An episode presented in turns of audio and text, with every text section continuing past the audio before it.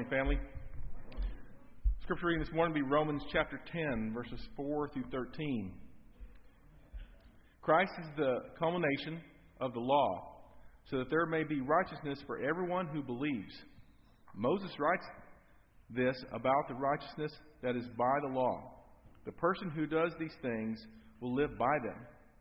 But the righteousness that is by faith says, Do not say in your heart, Who will ascend into heaven? That is, to bring Christ down. Or who will ascend into the deep? That is, to bring Christ up from the dead. But what it does, but what it does say, the word, but, I'm sorry, but what does it say? The word is near you. It is in your mouth and in your heart. That is the message concerning faith that we proclaim. If you declare with your mouth, Jesus is Lord, and believe in your heart that God raised him from the dead, you will be saved. For it is in your heart that you believe and are justified, and it is by your mouth that you profess your faith and are saved. As Scripture says, anyone who believes in him will never be put to shame. For there is no difference between Jew and Gentile. The same Lord is Lord of all and richly blesses all who call on him. For everyone who calls on the name of the Lord will be saved. This is God's word. You may be seated.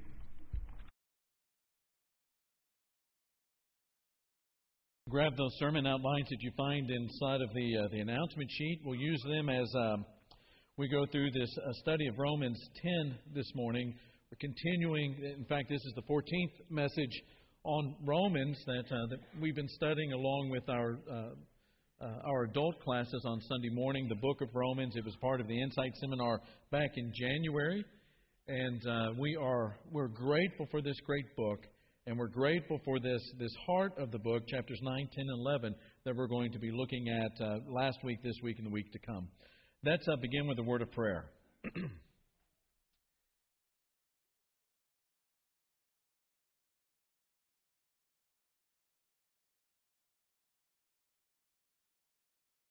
Father, we're staggered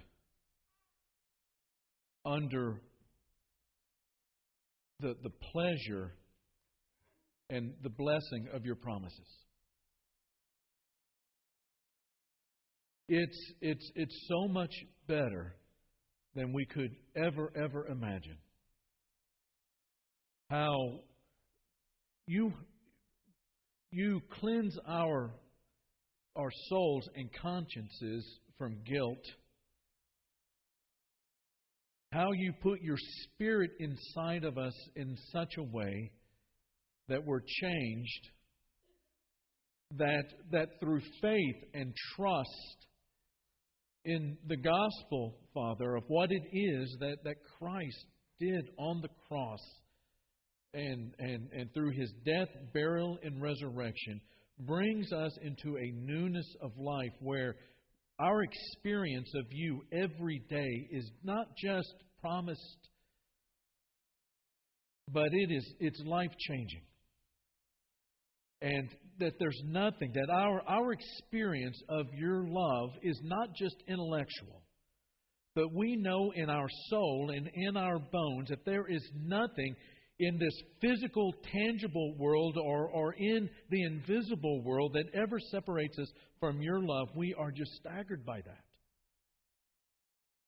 And what we do this morning, Father, is commit ourselves as disciples to your Son Jesus to live a life that is worthy of the grace, the gift, the salvation that we have received in Him. And we pray, Father, for a deeper understanding of your word in, in, in such a way, Father, that, that not only do we understand ourselves and the world around us, but we understand you and your will and your purpose for us. So, to this end, Father, as we think of Romans 10 this morning, give us eyes that see and ears that hear in order to discern and to know, Father, what it is that this text is, is saying to us your voice through Paul's pen this morning. And we pray this in Jesus' name. Amen. Bill Hybels, you may know the name. Uh, leads uh, uh, one of the, the larger Protestant churches in North America. He tells the story of reading his Bible uh, one evening in, in a restaurant in Chicago. A woman goes into that restaurant, sees him reading the Bible, and she asks, with sort of a tone, little bit of a militant tone in her voice, Why in the world are you reading that? and points to the Bible. Well, Hybels, who, if you've read his, his books, and he's a, he's a gifted writer, he is also extremely gifted at, at starting these edgy religious conversations. And he looked up from his reading and he said, Because I don't feel like going to hell today. And she said, Well, what in the world? There's no such thing as heaven or hell. And he said, Why do you say that? And she said, Well, everybody knows that when you die, your candle just goes out, poof.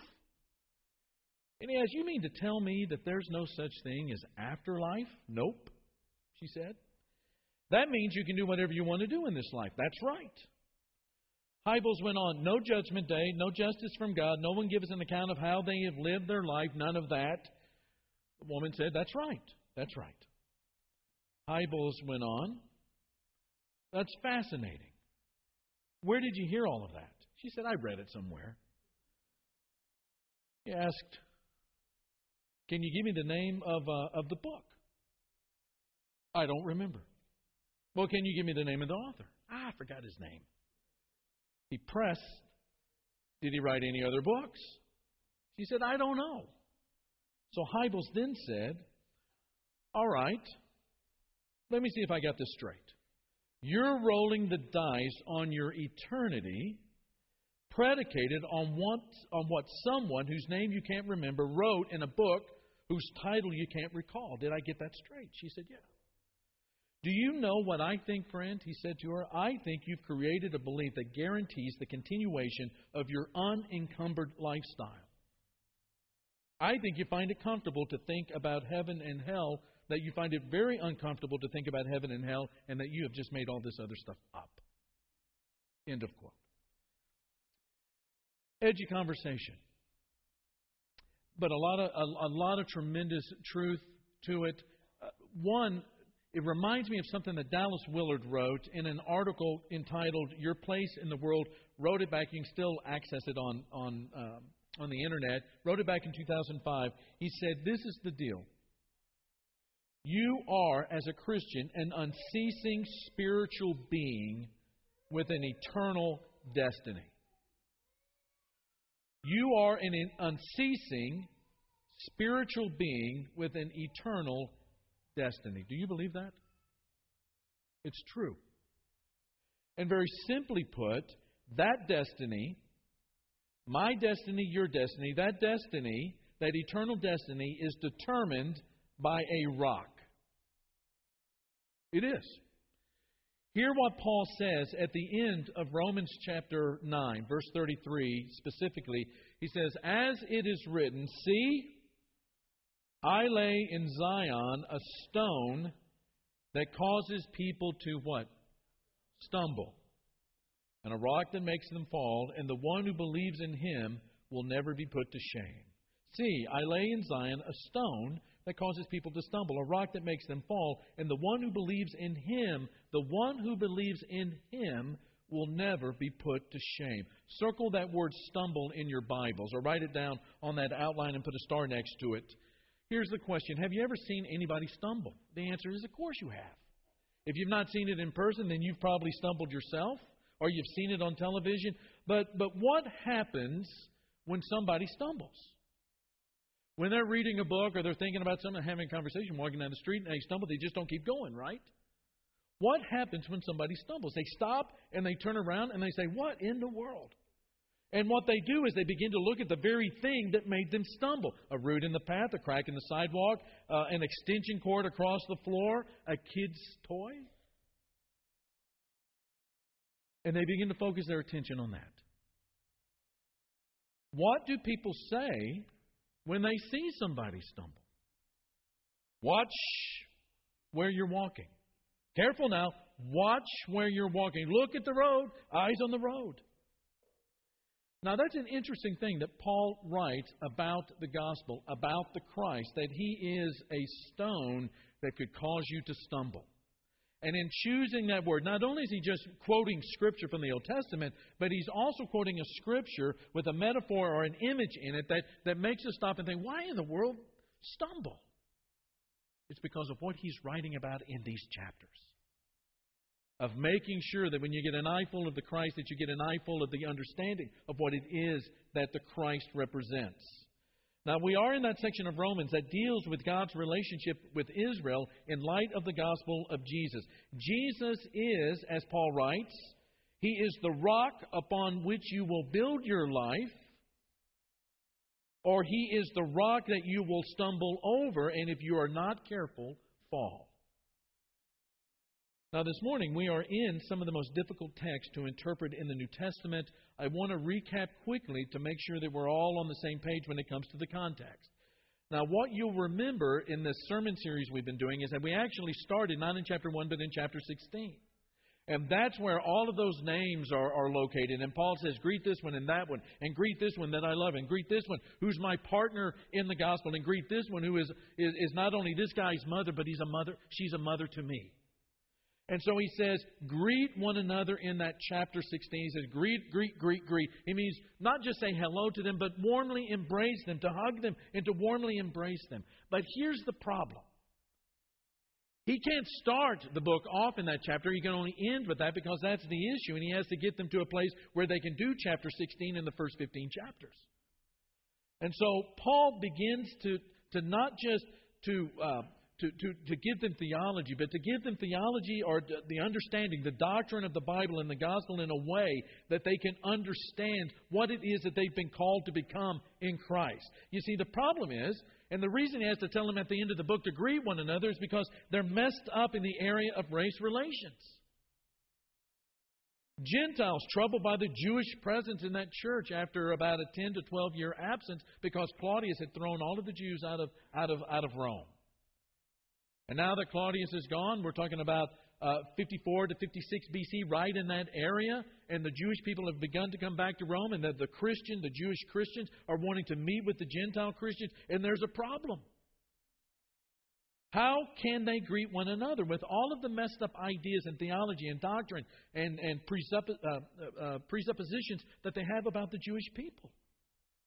And with all of all of that that messed up theology, how can they be one in Christ and represent Christ in the ways that the gospel needs to be represented in Rome if they can't get along with one another, or they can't accept one another, or they can't even stand to be in the same room with one another?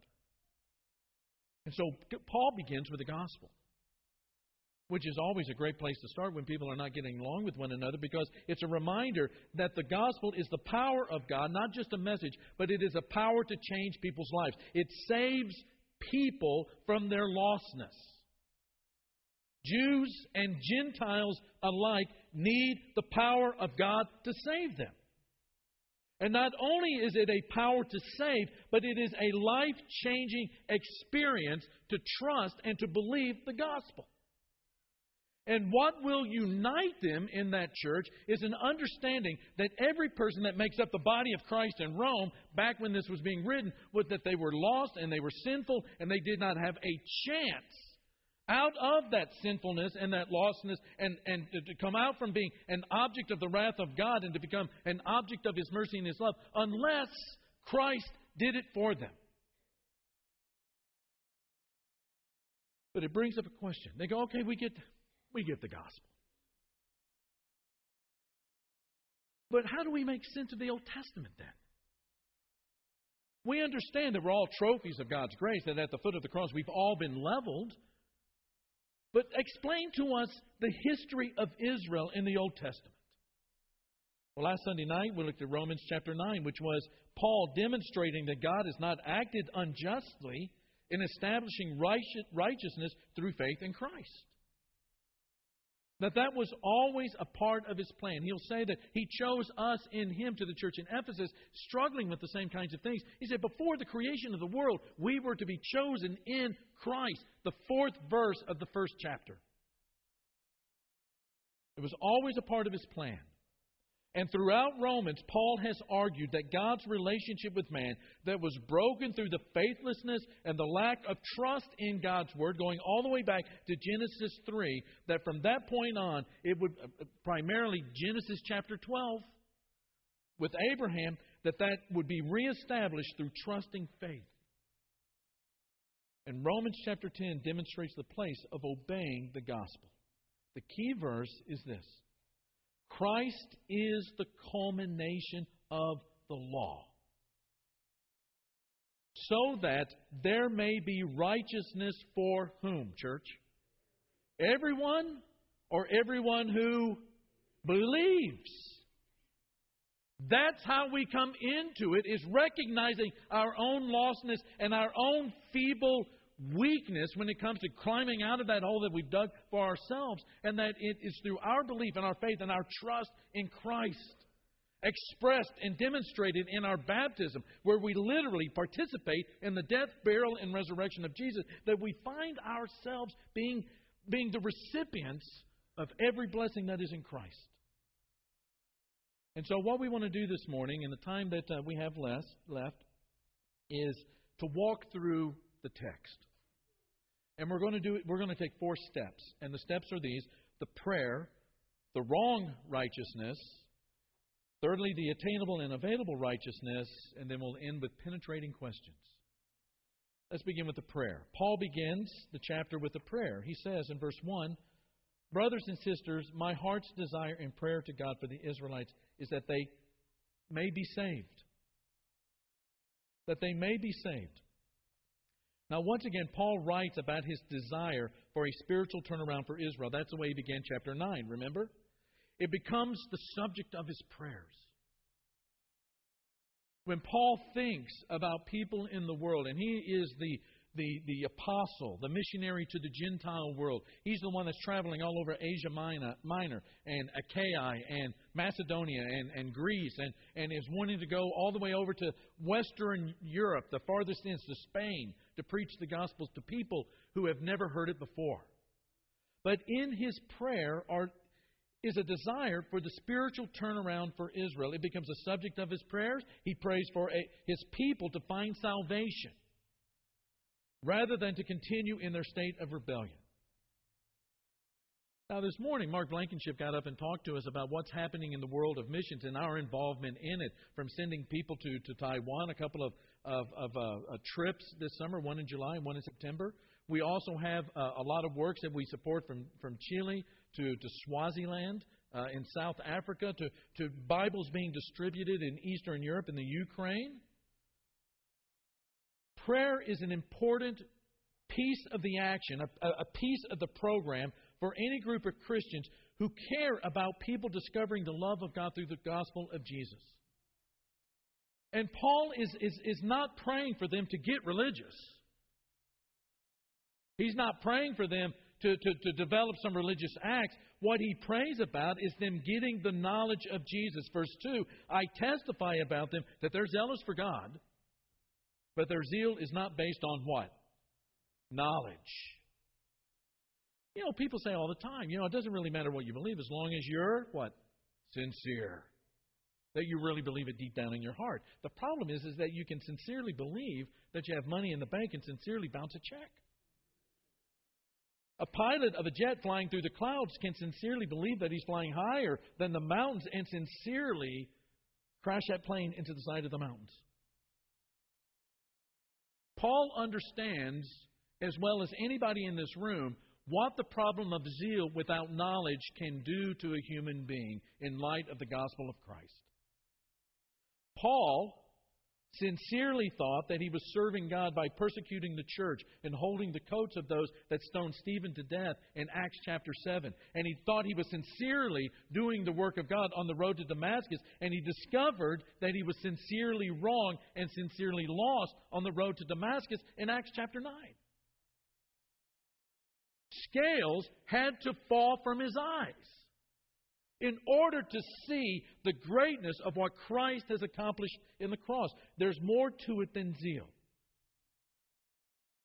And prayer is an essential part of sharing the knowledge of the good news. You know, Paul is, is, is concerned about people understanding the gospel. Do you know that the gospel to Paul was so precious and so wonderful?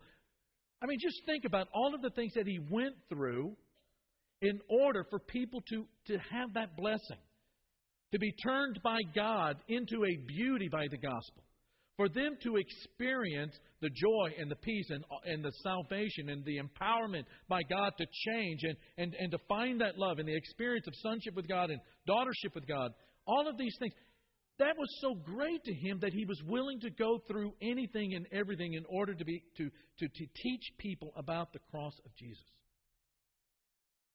And so he writes to the church in Colossae. He says, You know what? The gospel is such a wonderful thing. I want everybody to know I'm willing to go through anything, but I need your help. Devote yourselves to prayer.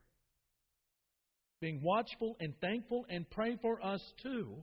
Oh, Paul, we pray for you all the time. To be safe, to have the money that you need, to be healthy. And pray for us too that God may open a door for our message. So that we may proclaim the mystery of Christ for which I'm in chains. Pray that I may proclaim it what? Clearly. Proclaim it clearly as I should. You know, a part of our prayers every day and a part of our prayers on the first day of the week when we come together as a church body should be Father, we pray not only for the faithfulness of those that share the gospel in foreign lands that we are uh, uh, in partnership with, but pray for their fruitfulness to pray for open doors, to, to, to pray that the message may be proclaimed clearly as it should. Why? Because religious zeal counts for nothing unless there's the knowledge of Christ. And the prayer leads Paul to, to talk about the reason for Israel stumbling when it comes to the Messiah. It was the wrong righteousness. They were zeal, zealous. They were full of zeal. They were zealous for God, but it was the wrong righteousness that they had zeal for. Earlier in the letter, Paul has written, chapter 3, verse 21, But now, apart from the law, the righteousness of God has been made known, to which the law and the prophets testify. The law and the prophets testify to the righteousness of God. The righteousness of God. But there is, unfortunately, a different kind of righteousness. Chapter 10, verse 3 they did not know that righteousness of God, which the law and the prophets testify and point to, and sought to establish their what? Own. They did not submit to what? God's righteousness. You see, in a nutshell, it was this is Israel chose self righteousness over God's righteousness. You know, one of the great historical ironies is how difficult a time religious people have with grace religious thinking can be so tied up into religious doing that trusting faith can wander over into another sort of a Christian form of legalism. And that legalism becomes self righteousness. And as you know, truly being righteousness being righteous in yourself is impossible and it's unattainable. And to make sure that they get the point, Paul reminds them of something that Moses wrote all the way back in Leviticus chapter 18. Moses writes this about the righteousness that is by the law. The person who does these things will live by them. Now, he has already said you can't do it. When you go back to Leviticus chapter 18, in the verse that he's reminding him of, after uh, Moses says this, Moses begins to give a massive list of commands. And the reason Paul does this is to quickly remind them that self righteousness does not work. He's already made that point. No one is perfect, and no one keeps the law of God perfectly. He's already said in Romans chapter 7, verse 11 Sin, seizing the opportunity afforded by the commandment, deceived me, and through the commandment put me to death. That's why verse 4 is so key. Christ is the culmination. He is the culmination of the law so that there may be righteousness for everyone who believes. Which leads to the third step, which is the attainable and the available righteousness. God's righteousness is a gift that He bestows freely on those who believe, who turn towards Him. God's righteousness is available and attainable, as Paul will write in verses 6 and 7, alluding back to Deuteronomy chapter 30, that you don't need to try to climb into heaven. That's impossible. You can't do it. You're a human being. God is in his heaven, surrounded by his core attribute and characteristic of holiness. There is no way, even if we could kind of get close to it, that we could get into it because of that holiness. But Christ has come to you. You don't need to die for your sins because Christ has done that for you. In other words, the Word is near you. In your mouth and in your heart. That is the message concerning faith that we proclaim that if you declare with your mouth that Jesus is Lord, circle those words, Jesus is Lord, and believe in your heart that God raised him, circle these words from the dead, you will be saved. He's saying that the gospel is something that gets inside of you.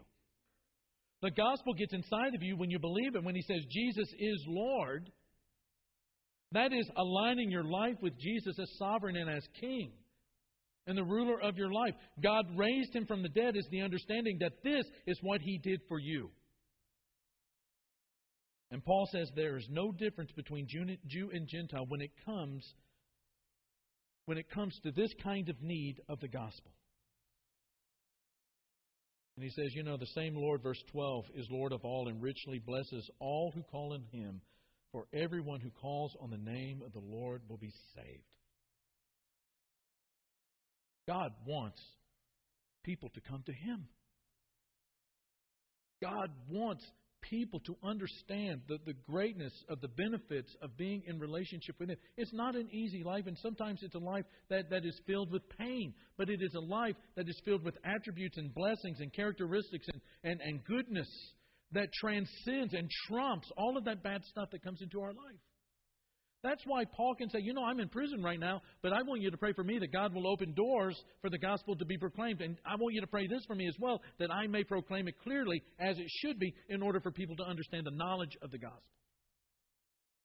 Even though Paul is in prison, when he writes to the church in Ephesus, he says, You know what? Hey, don't think of this as a bad deal because I'm in prison. It's not that he enjoyed being in prison or that he was a masochist in any sense of the word, but Paul was so was so saturated and so drenched in the blessings of the gospel that he could say, hey, this is not the end.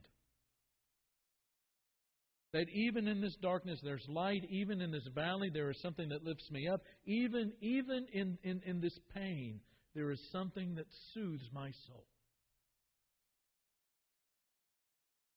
So the question is if the message is proclaimed and the message is believed and people are saved, then why isn't Israel saved then?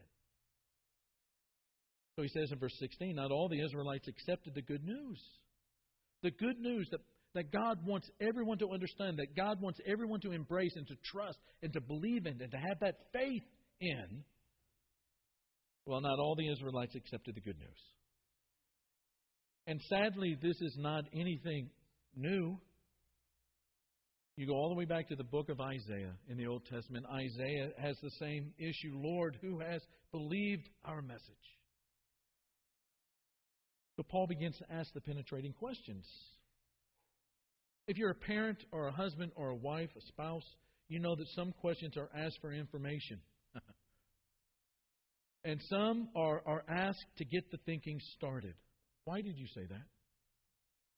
Why did you do that? What were you thinking? They're the kinds of questions that are asked not for information, but to get to the root of the problem.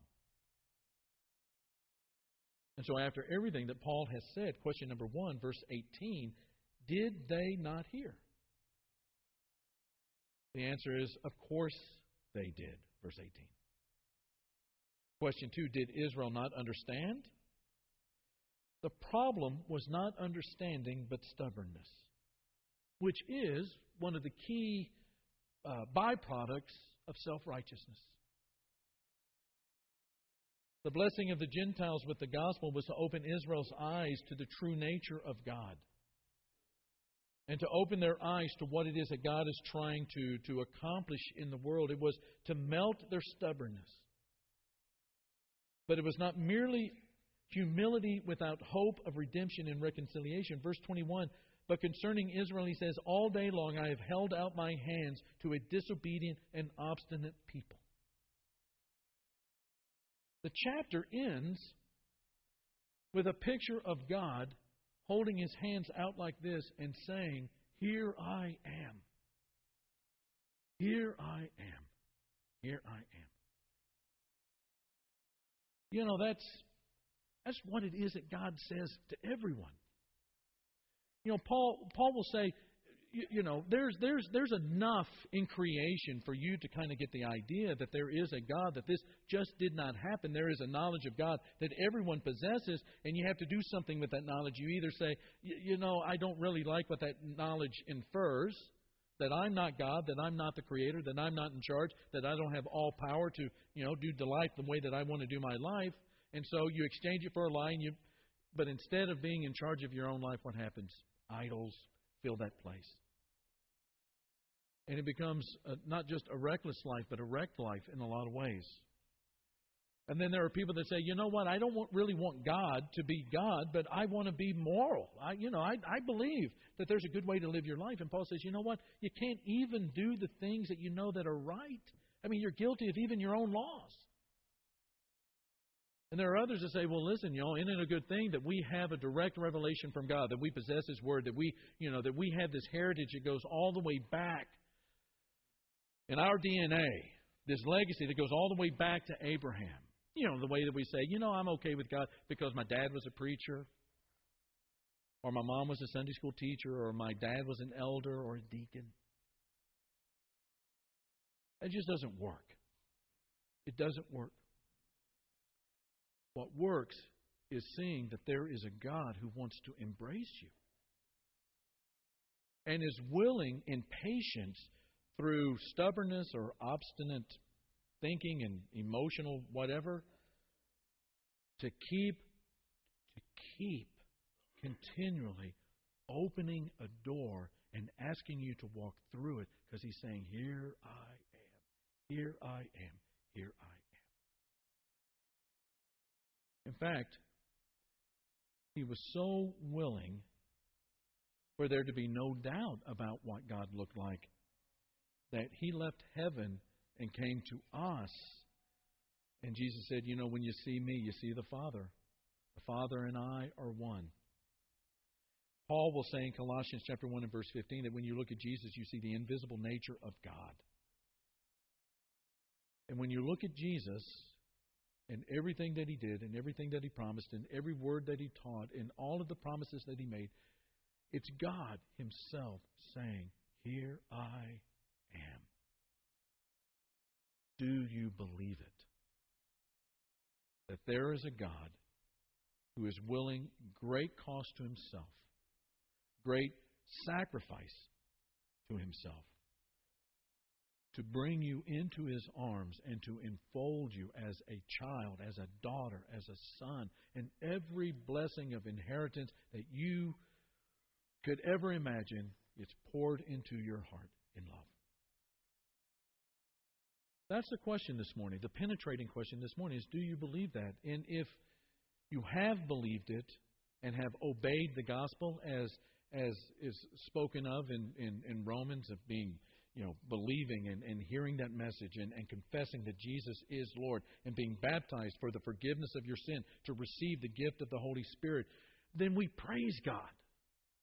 We love God. We serve God. We're transformed by God. We turn into many Christs through His help. But if you've never answered that question, if you've never responded to God saying, Here I am, then don't let any more time pass by. Time is so precious, is it not? Don't let any more time pass by. Respond to the call of God, to the offer of God, to the blessing of God, the grace of God by coming down to the front and talking to these shepherds who will further explain to you and talk to you about what it means to become a disciple of Jesus of Nazareth. And if that describes you, we want you to come down and talk to these shepherds as we stand and praise God together.